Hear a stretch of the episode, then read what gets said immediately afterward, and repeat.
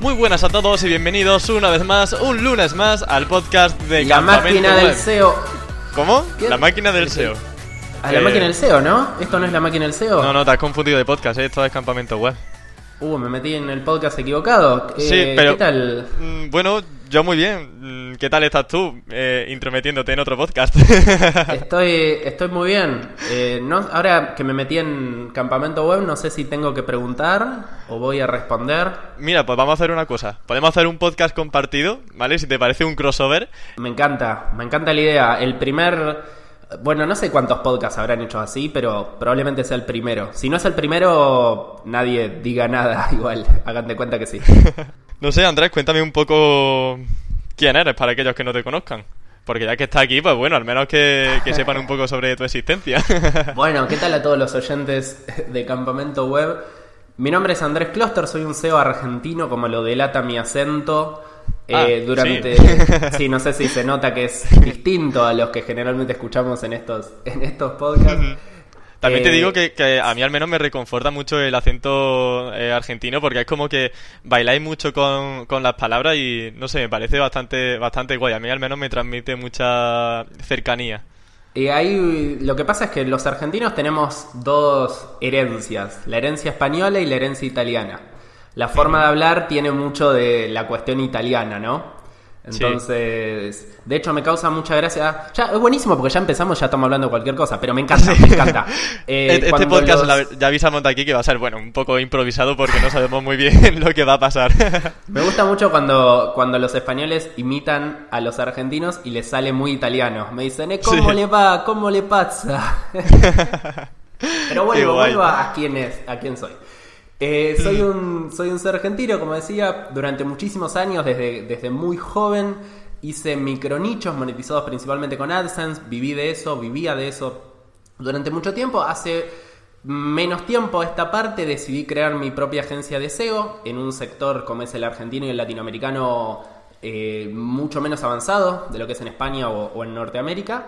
sí. Eh, y a su vez, bueno, tengo el podcast La Máquina del SEO, que es una burda copia de Campamento Web. Lo sabía, por fin. por fin lo dice en público. no, es broma, es broma. Yo soy fan de, de tu podcast y la verdad que me encanta.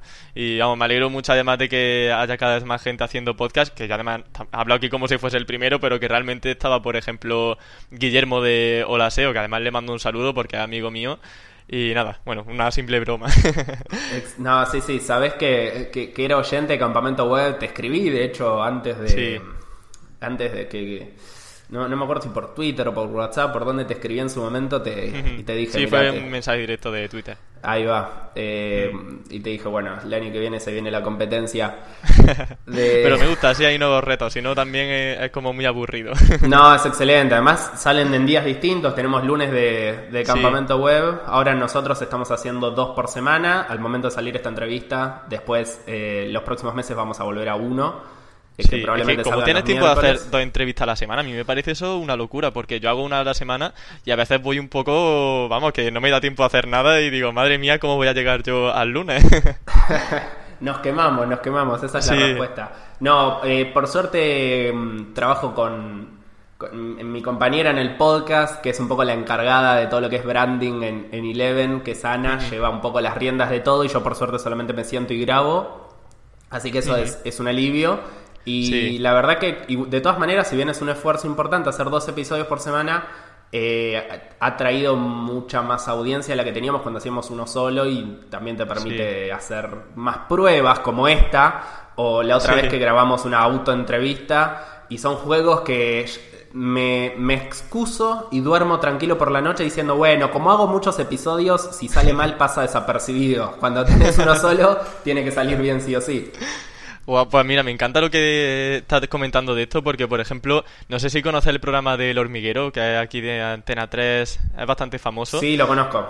Sí, bueno, eh, digamos que ellos tienen siempre la filosofía de que cada programa debe ser completamente diferente, sorpresas nuevas, debe haber también mucho eh, mucha diferencia entre las emociones que tienes de un minuto a otro, digamos que hay muchísimo contraste y creo que en el podcast también hay que intentar siempre jugar con ese contraste, con eh, que cada programa sea diferente. Y no sé, a mí la verdad que experimentos como este, que no sé si le gustará a la audiencia, yo espero que sí. Eh, no sé, me gusta bastante experimentar porque es como que cada programa tiene algo diferente, algo que lo hace especial.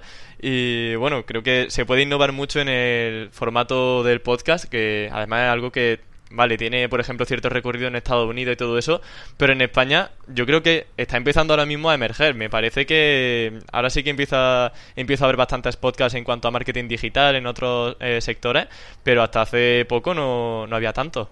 No, y además eh, yo también noto un movimiento de muchas empresas saliendo a hacer podcast. Sí. Que también me parece súper loco. Pero la verdad es que genera, no sé, ahora te quiero preguntar un poco cómo, cómo lo viviste vos, pero mm, genera un acercamiento a la audiencia que a lo mejor desde el post escrito no lo tenés.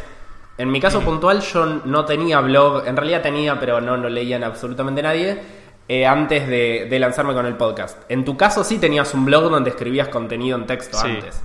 Eh, ¿cuál, ¿Cuál fue ¿Cuál notas que es la diferencia desde que tenés un podcast comparado a lo que eran los lectores de campamento web cuando era solamente texto? Hmm, bueno, yo no creo que haya tanta diferencia en el tema del eh, número de audiencia, por ejemplo. No creo que ahora mismo con los podcasts tengan muchísima más audiencia, pero bueno, lectores o bueno, usuarios en este caso. Pero sí que, por ejemplo, te da como una imagen diferente. Es como todo el mundo tiene un blog, entonces Emilio es el del podcast. Ahora mismo pues, Andrés también puede ser como el del podcast porque hay poco, o Guillermo, también con eh, Borja Girón. No hay muchos podcasts, pero no son tantos como blogs. Entonces esa es la primera diferencia. Em, y luego por otra parte, el formato de, y el tipo de contenido que compartan muy diferente. Yo antes hacía tutoriales y ahora más que aportar yo a la comunidad, hago que otra gente aporte a la comunidad. Entonces me gusta mucho también porque Mm, creo que no hay nada más enriquecedor que hacer entrevistas a gente a la que admira o conversar como estoy haciendo eh, ahora mismo contigo con gente a la que a la que sigo mucho. Y la verdad que sobre todo eso me ha cambiado sobre todo a mí en el modo en el que veo cómo se puede eh, aportar a la comunidad SEO que no es tanto hablar yo yo yo y yo sino que hay gente que vale mucho más que yo que tiene muchas cosas que contar y quiero que las cuente a la audiencia y bueno, básicamente esa es la principal diferencia. Y mm, la verdad que también por otra parte tiene un poco de limitación porque, por ejemplo, no puedo hacer tantos tutoriales porque al fin y al cabo el audio es algo que la gente escucha mientras va, a, no sé, pues al trabajo, me comentan o en un atasco se pone en mi podcast, me comentan. Pero claro, no puedo decir, paso uno, tienes que ir a tal herramienta, paso dos, tienes que hacer tal cosa. Y eso sí que lo he hecho un poco en falta, pero bueno, eh, creo que el contenido que notan los invitados cada semana puede contrarrestar toda esa parte de, tutoriales. Sí, sí, coincido. No es lo mismo lo que podés hacer en video o en, o en post escrito. Y también a veces el podcast se escucha mientras estás haciendo otra cosa, ¿no? Eh, mientras estás trabajando de fondo, mientras estás, no sé, lavando los platos. Entonces tiene que ser algo que te vaya llevando, pero que no requiera una atención, nivel concentración máxima. Yo a veces me excedo y ya eh, de, boludeo mucho. Quiero decir esto con una expresión, una expresión neutra, pero no, no, no sé. No, yo, yo, creo que tus podcasts están bastante bien. Además, mm, yo he escuchado que lo has dicho en alguna ocasión, el tema de los tutoriales. Dices siempre lo de, bueno, no puedo hacer, digamos, como formato checklist, porque si no la gente se perdería. Y eso lo he escuchado en alguna ocasión en el podcast tuyo y la verdad que yo coincido completamente contigo. Creo que es una limitación, pero bueno, da paso también a otras oportunidades para comentar experiencias y demás. Y también he visto que en Twitter eh, has comprado equipo para, eh, bueno, de hecho ya tienes un canal de YouTube, ¿no? ¿Ese cambio cómo ha sido? ¿Va a dejar los podcasts? ¿Va a ser un complemento? No, no, no. En, el canal de YouTube tenemos subidos los, los episodios porque... Mm, porque es un canal que te permite llegar a gente nueva. Eh, que, llega por videos sugeridos o por búsquedas. Eh, esa, es, esa es un poco la idea. O buscando los, los nombres de las personas eh, igual es, un canal que nos trae muchas menos reproducciones que, Spotify, iTunes y, los canales donde estamos. Y grabé ahí un video haciéndome el gracioso y ya me gustó. Eh, creo que me das un rato y, y termino haciendo videos. o sea que veremos a Andrés, Andrés Kloster en, YouTube por ahí dando No sé, no sé. Es, es, complicado. Es complicado porque como todo, cuando uno quiere hacer algo, lo quiere hacer bien. Y hacer videos es muy difícil, requiere mucha producción. Y hay que ver si, si uno tiene valor para aportar. Creo que en algún momento grabaré algunos videos eh, haciendo chistes y demás. Pero va a ser más una cosa para mí que, que para crear algo no, no, no creo que, esté a la altura de hacer lo que hacía Romuald al principio o, lo que hace Luis Villanueva, que tiene una producción mucho más importante y... Bueno, y además lo que vamos a ver, porque Luis eh, eh, mm, ha estado subiendo también a, a su Instagram alguna, algún adelanto y bueno, ahí se ha puesto por ejemplo con mi compañera Sara a grabar. No sé muy bien lo que tendrá ahí entre manos, pero bueno, al menos buena pinta tiene seguro y a nivel de, de producción me parece que en esta nueva temporada se van a poner bastante las pilas. Claro, sí, además los, contenidos que, que comparte siempre ahí Webpositor eh, son contenidos también muy, muy buenos para transmitir en videos porque sí, tienen más una cuestión de tutorial o conceptual donde explican cosas ahí con la pizarra y demás. Eh, y lo mío es hablar. Entonces, vamos a ver qué hacemos. Pero sí, la otra vez me filmé y filmamos los bloopers, todo, y yo ya estaba para salir a conducir el hormiguero la que viene. Entonces... Mira, y te quería hacer una pregunta, a ver qué, qué opinas ¿Vamos, a hacer, ¿Vamos a hacer una pregunta y una pregunta o van a ser todas preguntas tuyas? Ah, no, si quieres no, tú pregúntame a mí también, pero esta porfa déjame la obra que si no se me olvida. eh, te iba a preguntar si crees que hacer solamente podcast te está limitando a la hora de conseguir audiencia. Porque yo al menos no es que, es que no sé si estoy en lo cierto no, pero mm, creo que YouTube tiene mucha más audiencia, la gente te puede ver mucho más por ahí que con un simple podcast. Pero por otra parte, tengo podcast con mucha audiencia y digo, pues mira, a lo mejor no estoy en lo cierto. No sé qué opinión tienes al respecto. ¿Tú crees que hacer solamente podcast te, te limita a la hora de conseguir audiencia y que YouTube podría ser algo mejor todavía? Em, yo creo que todo, toda decisión de enfocarse en un canal o en un determinado contenido te limita y en definitiva eh, siempre hay un costo de oportunidad de podría estar haciendo otro canal o podría estar haciendo otra cosa. Em, sin duda en YouTube hay más público y en YouTube también fideliza mucho, de hecho fideliza más que el podcast. Yo creo que el podcast fideliza mucho porque es un canal súper personal que te escuchan mientras están duchando, pero en YouTube te ven la cara y te ven las expresiones y, genera mucha, mucha confianza. El problema con YouTube es que es muy caro hacerlo en tiempo, en la producción, es muy caro hacerlo bien. Entonces, en ese sentido, no sé si me arrepiento de no estar haciendo videos. Lo que sí me pasa a veces es que me siento limitado desde el punto de vista de la audiencia haciendo, hablando únicamente de SEO. que es de lo que sé, obviamente, pero de todas maneras, eh, bueno, con las entrevistas uno puede hablar de otros temas porque en definitiva va llevando la entrevista y habla el entrevistador. Em, pero también creo que está bueno la hiperespecialización y que sea un, un, canal únicamente de SEO, que conozcan todos los SEOs, o al menos ese es el objetivo. Eh, por más que otras áreas de marketing digital queden afuera. Eh, incluso intenté hacer algunas entrevistas eh, a gente que no se dedica al SEO puntualmente. entrevisté a Lugo Doy, que es especialista en UX. Entrevisté a, Mila Coco, que es especialista en funnels. Pero no, no, han tenido, digamos, directamente cuando mando la newsletter, no lo abren el mail, porque a mi audiencia quiere SEO quiere SEO y monetización. Bueno, puedes poner SEO y UX. Claro, yo, bueno. Yo, lo hago normalmente cuando pasa algo así. Pero bueno. Eh, me siento. No, no, no, es que me sienta limitado en ese sentido de, de, cantidad. Tampoco creo que el objetivo siempre tenga que ser la cantidad, la cantidad de views. Yo hace poco compartí en Twitter que, que, llegamos a, los, a las 20.000 reproducciones en la máquina del SEO. Sí, enhorabuena también por la cifra. Bueno, muchas gracias. Que es, un número que se puede conseguir con un video viral en YouTube con uno solo. No sé, capaz grabo un video tirándome eh, el balde de agua helada que se hacía antes y consigo 20.000 reproducciones. Pero, pero esas 20.000 es, es, gente que, que realmente está muy conectada con nosotros porque hace SEO. Entonces, es, esa hipersegmentación de la audiencia.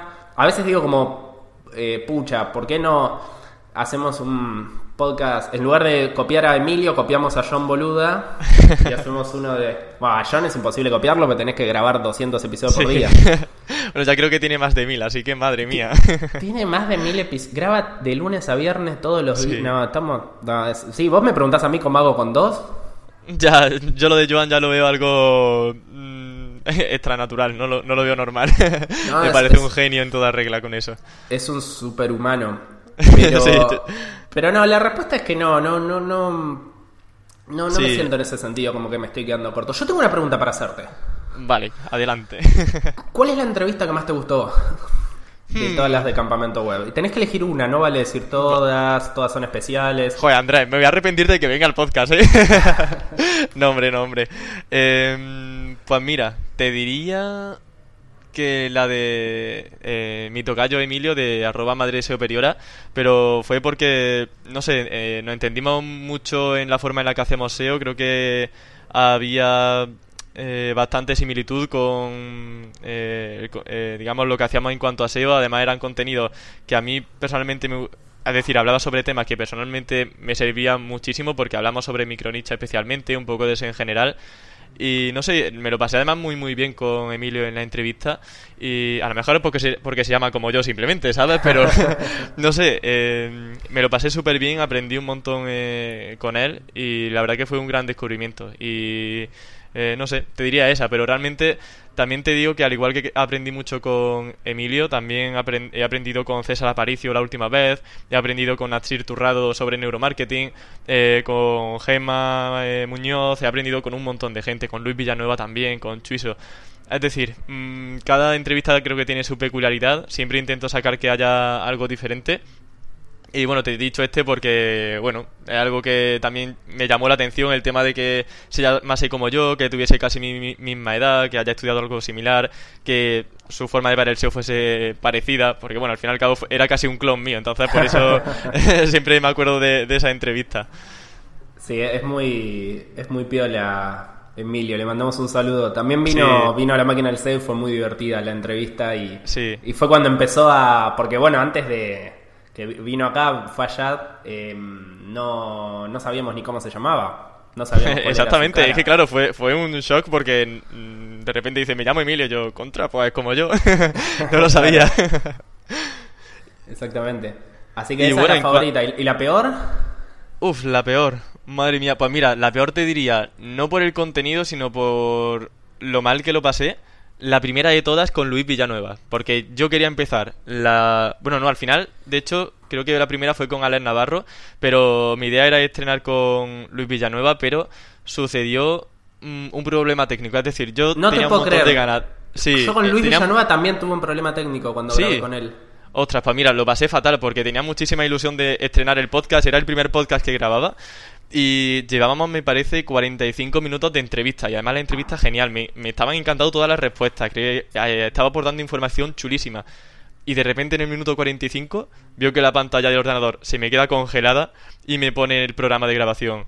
Pamela for Skype, que el programa ha sido detenido bruscamente. No, y no, podía hacer absolutamente creer. nada. Emilio, me pasó exactamente lo mismo también con Luis Villanueva. Sí, wow, pues lo pasé fatal pidiéndole disculpas una y otra vez. Lo que pasa es que Luis es tan bueno que me dice, Emilio, tío, que no pasa nada, que eso le puede pasar a cualquiera, cuando quiera repetimos la entrevista. Y repetimos la entrevista también con Nacho Monterde, se lo agradezco porque fue la segunda vez que me pasó, por- afortunadamente ninguna vez más. Pero claro, eh, esa primera entrevista se te queda guardada en, en la mente y bueno, al final la segunda entrevista que le hice a, a Luis Villanueva salió perfecto, así que bueno, me quedé un poco más tranquilo. También vi que a él tampoco le molestó eh, eh, la entrevista porque ya te digo, es un excelente profesional, también es una excelente persona. Le mando un saludo desde aquí. Y bueno, pues esa sería un poco la, la peor entrevista. Pero no por contenido, ya te digo, sino por lo mal que lo pasé.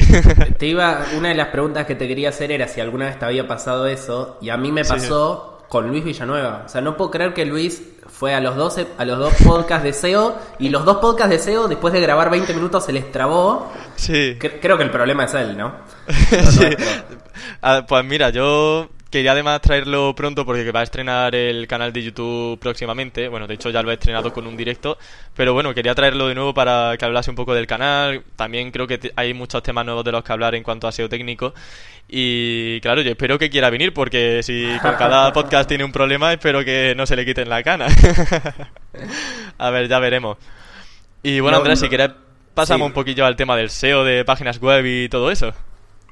Por supuesto. ¿O tener alguna preguntilla más de, podcasting y todo y demás? De podcasting y demás, a ver qué me estoy, qué me estoy, qué me anoté. ¿Alguna pregunta para hacerte mojarte? Igual me gustó que hayas respondido la de cuál es la, la favorita. Sí. La otra vez, la otra vez me lo preguntaron y yo dije, me gustan todas. Ah, tío, yo debiera haber dicho lo mismo. Ahora seguro que he quedado fatal con el resto de, invitados. Pero no, es que ya te digo que fue por eso. Porque me impactó mucho y realmente el contenido es que, wow, aprendo muchísimo con toda la entrevista. La verdad que yo creo que hacer el podcast es de las mejores cosas que he hecho en mi vida. sí, y en Campamento Web vos hiciste que se peleen Romualdo y Chuizo, así que sos un ah. moderador de las... Sí, bueno, a ver, lo hice sin querer, la verdad que no sabía que se iba a formar eso. Es decir, ya había, digamos, como eh, una cerilla ya encendida y yo simplemente hice una pregunta que dio la casualidad de que luego mm, generó controversia y Chueso empezó a responder y demás. Pero bueno, la verdad que me mantení un poco al tanto porque, eh, digamos, alejado de esa, de esa polémica porque tampoco quería meter en problema a nadie. Entonces fue como, madre mía, la que he liado. pero no sé, no era el objetivo tampoco. Pero bueno, a mí me dieron más visitas. no, hombre, pero claro, a nivel de, a ver, siempre al final eso a ti te repercute positivamente porque te da visibilidad, pero por otra parte dices, joder, tampoco quiero que se peleen aquí en público ni nada, ni generar aquí mal rollo. De hecho, siempre intento evitar todas las polémicas y demás. Em, por ejemplo, es que claro, las polémicas funcionan muy bien para conseguir tráfico, para conseguir visibilidad y demás, pero luego, ¿hasta qué punto es interesante para ti yo qué sé, meterte en problemas. Yo la verdad que mm, esto, por ejemplo, lo, aprendí mucho de Luis Villanueva, que tiene esa misma visión. Siempre intenta mantenerse al margen de cualquier salseo, de cualquier polémica.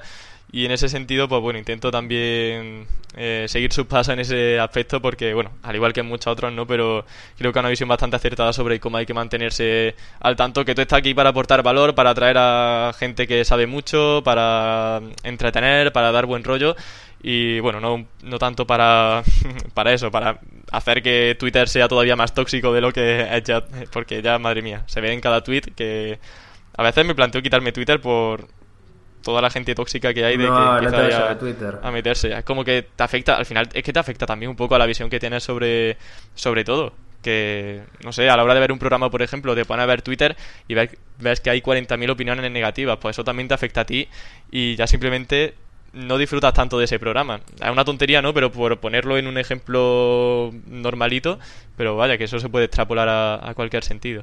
Pero bueno, antes eh, de, pasar al SEO, con respecto al, panorama de difusión hispano, eh, ¿cómo lo ves actualmente comparado con, con lo que era hace un par de años, digamos, cuando arrancaste, por ejemplo? ¿Te parece que está más tóxico, más... Eh, no, no sé, últimamente yo lo que, lo que sí noto es una gran tendencia eh, de mucha gente a criticar a, los, eh, los vendehumos. También hay una cosa de etiquetar con vendehumos a todo el mundo. Sí, todo el que eh, vende cursos ya es un vendehumo. Todo el que vende cursos es un vendehumo, todo el que hace cosas es un vendehumo, pero después, digamos, está la otra...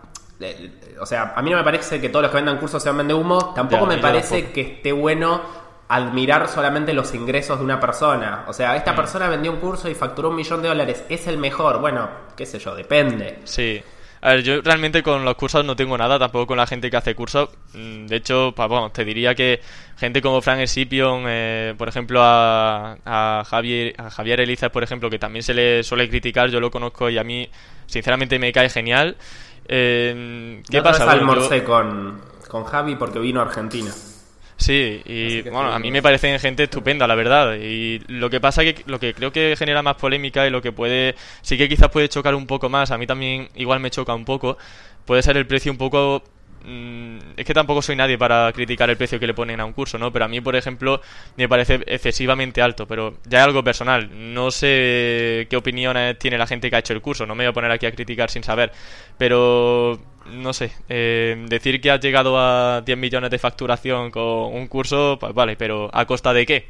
¿no? Ahí detrás pues ha habido quizá gente que ha invertido muchos miles de euros, que no estamos hablando de cientos, estamos hablando de muchos miles de euros en formación y bueno, no sé, yo la verdad que preferiría dormir tranquilo antes que ser rico.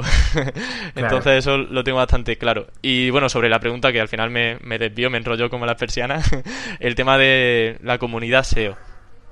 Em, yo creo que sigue un poco todo como siempre. Lo que pasa que yo al menos mm, digamos que tengo siempre mucho muy en cuenta con quién me rodeo y afortunadamente puedo decir que me rodeo de gente muy buena y tampoco veo al menos en la parte de la comunidad SEO mucha toxicidad. Sí que leo mucho, muchos tweets tóxicos, pero fuera del tema del SEO. Dentro del SEO, pues es que, no sé, también puede ser porque entrevisto a gente a la que admiro y al final, pues también surge buen rollo, ¿no? Pero tampoco veo. Al final, gente tóxica hay siempre, tanto en Twitter como en la vida real, como en cualquier parte. Y la cosa está sobre todo en saber con quién te rodeas. Entonces yo tengo la suerte de haber escogido bien, o eso creo la gente con la que me rodeo. Tú, por ejemplo, pues me parece una excelente persona y por eso está aquí en el podcast. Entonces, mucho. Eso que me colé. Capaz lo tenés que decir porque ya estoy y no, no me podés sacar. No sabes cómo. claro, claro. Ahora tengo que quedar bien de alguna manera. claro.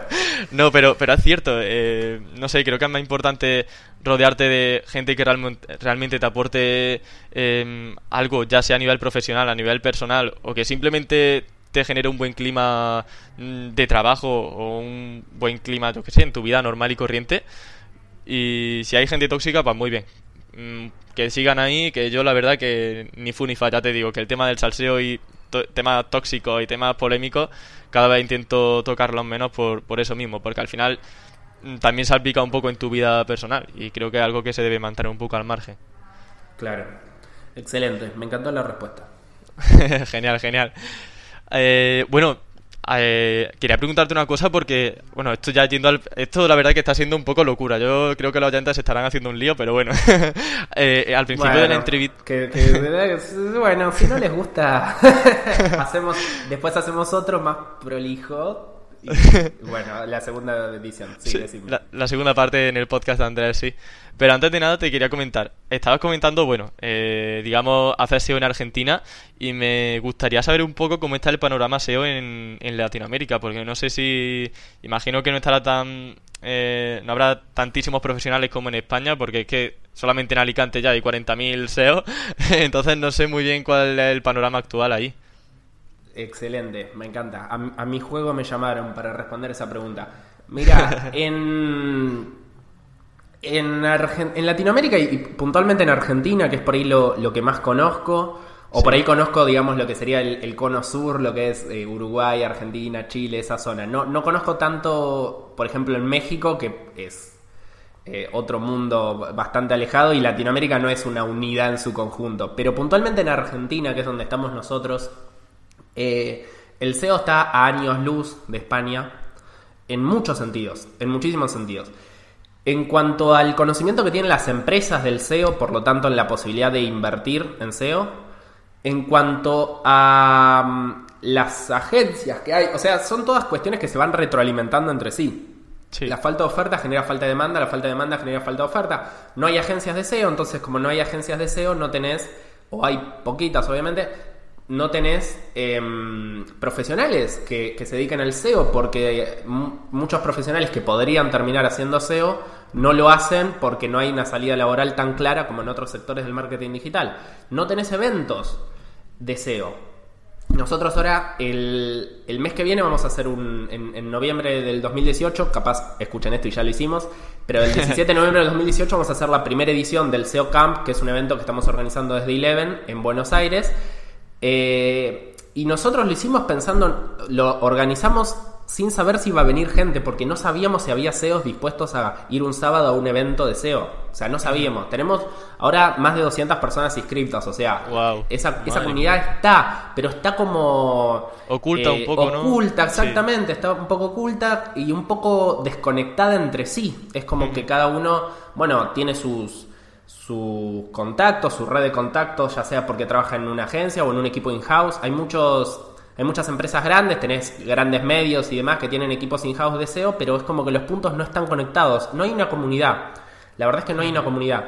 Em, Entonces, un poco lo que sucede es eso. Al no haber una comunidad, no se generan cosas como pasa en España. Claro. Nosotros Bueno, estamos ta- tratando de poner un Sí. poquito eh, nuestro granito de arena para fomentar eso. Y mm, también lo que sucede es que no hay marcas personales potentes en, en- en Argentina con respecto al SEO. Está Víctor Rottenstein, que es eh, probablemente el mejor SEO argentino o el, o el SEO con más recorrido argentino. Eh, después tenés algunas otras personas que tienen lugares importantes. Por ejemplo, entrevisté hace poquito a Sebastián Galanternic, que es el, el director de SEO de Despegar, que es una empresa gigantesca acá argentina.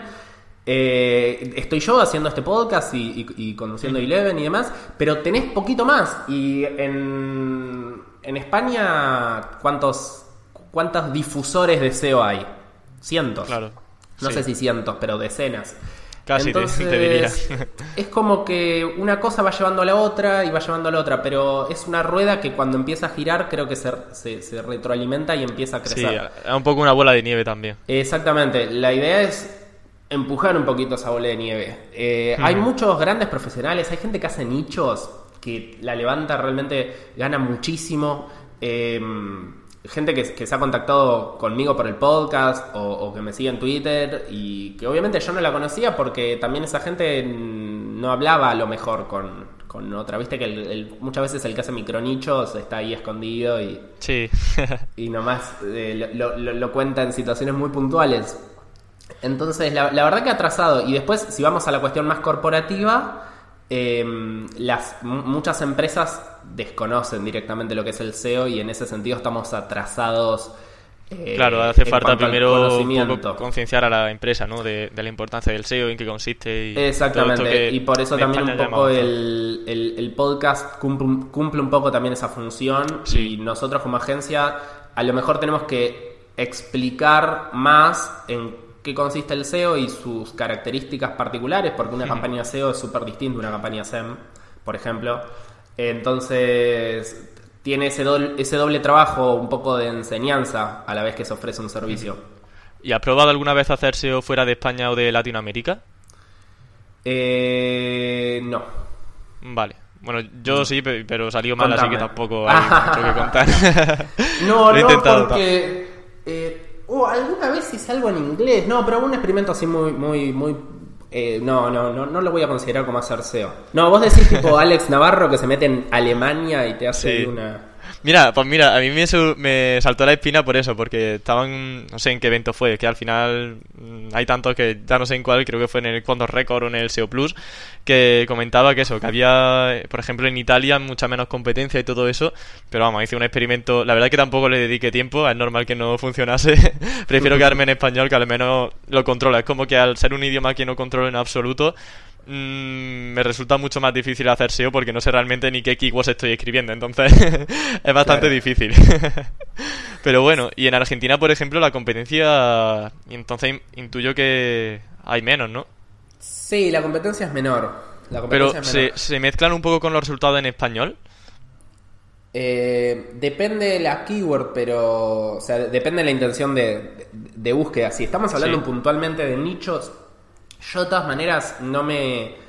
No, cuando hago nichos AdSense, no los suelo enfocar en Argentina porque el CPC en Argentina es bajo. Entonces, cuando hago nichos AdSense, los enfoco o a España o a México, que sé que tienen un CPC mayor que el resto de los países de Latinoamérica.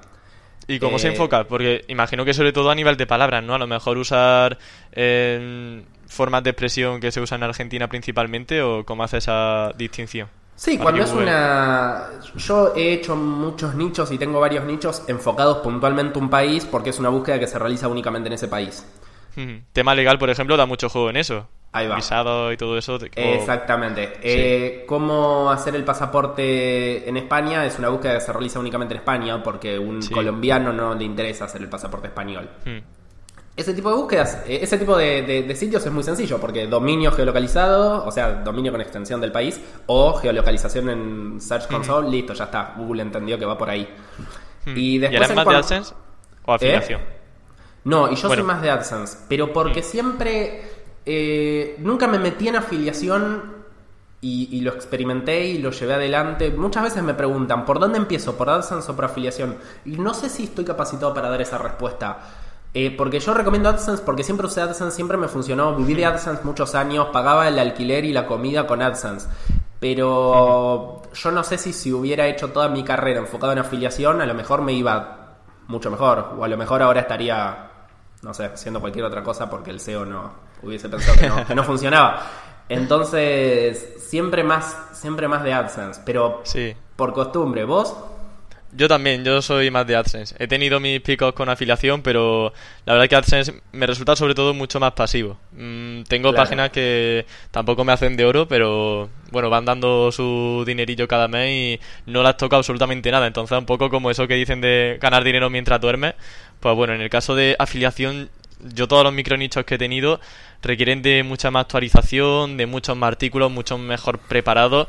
Mm, no sé, creo que lleva mucho más tiempo y sobre todo mm, yo por ejemplo que estoy trabajando y a la vez estoy con la universidad, con los podcasts y todo eso, no tengo tiempo para hacer un megaproyecto de, de afiliación, entonces hago micronichos de AdSense que, bueno, sean normalitos, tengo algunos de afiliación también obviamente porque aquí hay que eh, Hay aprender un poco de todo.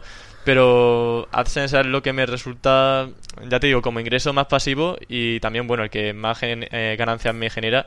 Así que yo también soy de, de AdSense. Sí, es más previsible también AdSense en algún punto. Eh, vos sabés que, que cuando un nicho te está dando X cantidad de ganancias, si las visitas se mantienen, se va a mantener. En afiliación tenés que estar pendiente de un montón de factores Sí. por fuera del SEO. La monetización es más compleja. También es cierto que se puede ganar mucho más en determinados sectores. Sí, sí, sí. Hombre, ya, yo lo digo sobre todo por tema de, de tiempo, porque es que si no, no me da la vida. Pero, eh, Claro. por ejemplo, hay que solamente hacer una tabla comparativa que si alguien tiene nichos de afiliación, creo que es un- una tarea obligatoria tener tablas comparativas.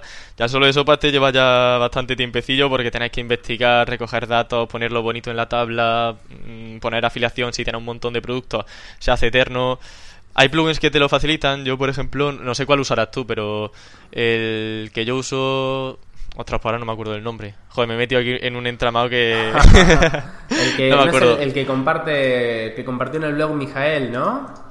Mm, no me acuerdo. Mira, lo voy a ver aquí en un momentillo. Me voy a meter en algún micronicho. La Mientras tanto, hablamos de otra cosa.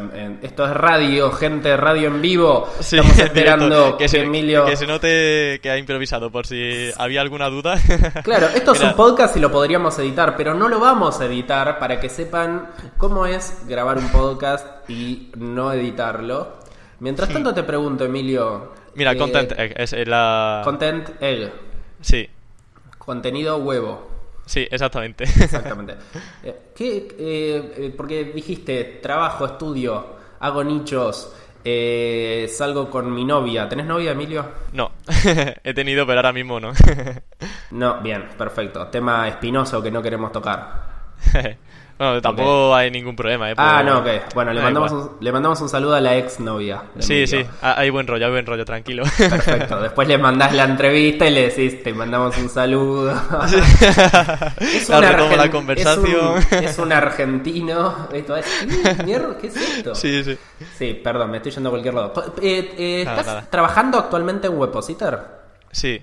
Bien. He estado también en un Anchor un poco, un tiempo, pero mm, al menos en este semestre no he podido por falta de tiempo, porque ya sí que no me daba eh, tiempo a nada más. Era imposible, es que era imposible. Pero bueno, mm, no descarto si obviamente me siguen queriendo, pues que el año que viene a lo mejor pues vuelva con, con ellos. me, gusta el ofrecimiento al aire. Gente, Sí, vengan. a, ellos también se lo le diré, oye, os he mencionado en el podcast. Exactamente. Eh, que- no sé cómo preguntar esto, pero ¿por qué, estás, por qué trabajas en, en una agencia? Que, que además es la agencia, bueno, una de las agencias más grandes de España, si no la más, de SEO. Hmm, Pues mira, mm, fue porque, en primer lugar, fue de las primeras agencias que confió en mí, porque fue dar la primera ponencia y ya inmediatamente estaban también mis padres en mi primera ponencia en Alicante, en el IDEI, y bueno, bajaron a hablar con mis padres, conmigo, diciendo, queremos a Emilio en la agencia, Con- Y- ¿Cuántos, cuántos años tenías? Mm, 16, 17, no me acuerdo muy bien. claro, era, tenían que, era trabajo infantil, había que negociar con- claro, con claro. los. Tenían primero que, que persuadir a ellos y luego ya lo- conmigo lo iban a tener fácil. Y básicamente, desde siempre me han transmitido mucha confianza, son muy cercanos conmigo. Y mm, no sé, creo que aparte de eso, también eh, estoy aprendiendo muchísimo con ellos, porque son un equipo excelente, es que de verdad, en Webpositor aprendo de absolutamente todo, hay un clima de trabajo increíble y básicamente eso, creo que también te obliga un poco a estar siempre alerta de todo lo que pasa en cuanto a SEO, te permite conocer, al igual que cuando haces entrevistas, te permite conocer otros puntos de vista cuando trabajas con mucha gente diferente y sobre todo por eso, por aprender el nivel de SEO técnico que tienen, que al fin y al cabo es que mm, en Webpositor hay un nivel técnico en cuanto a SEO que yo no lo he visto en ninguna otra parte, en cuanto a manejo de Excel, de logs, de eh, estructura de, crawls, de crawler, es que Mm, digamos, sin menospreciar tampoco a Agencia Greven, ¿eh? que no dudo que tengan, no tengáis un, un mal trabajo, pero eh, no he visto nada igual, al menos a nivel interno, en cuanto a SEO técnico y el clima de trabajo también es que es estupendo. Y, no, también confiaron mucho en mí. Nuestra. Sí. ¿Cómo sería? Nuestra brújula, vamos a. Nuestro, nuestra, nuestro modelo a seguir. No, bueno, además entrevisté a Luis, entrevisté también a, a José Lab. Ahora te estoy, bueno, te estoy entrevistando a vos o vos me estás entrevistando a mí, no sé bien. no sé muy bien pero No sabemos bien qué es lo que estamos haciendo. No, pero es, es, una agencia de puta madre. ¿Y te ves siguiendo ahí mucho tiempo más? ¿Cuáles son...? ¿Dónde está Emilio dentro de tres años? 2021. Mm. Es, es, octubre de 2021. Eh, sí. Joder, qué difícil, tío. eh, a ver, ¿sabes qué pasa? Que la entrevista termina aquí. Sí, lo siento, soy un poco malo, pero ahora necesito que todos vosotros vayáis a la máquina del SEO.com para encontrar esa segunda parte de la entrevista y continuar con esta conversación que bueno, yo creo que es un poco extraña, pero espero que estéis pasando un rato divertido y que a su vez sea algo didáctica y que estéis aprendiendo cosillas nuevas que aplicar a vuestro negocio o incluso poder reafirmar en aquellas opiniones que tengáis sobre podcasting, conocer un poco más el sector de la comunidad SEO, en definitiva pues un poco de todo. Así que ya sabéis, entrad en el podcast de la máquina del SEO de Andrés Kloster, así que hasta ahora.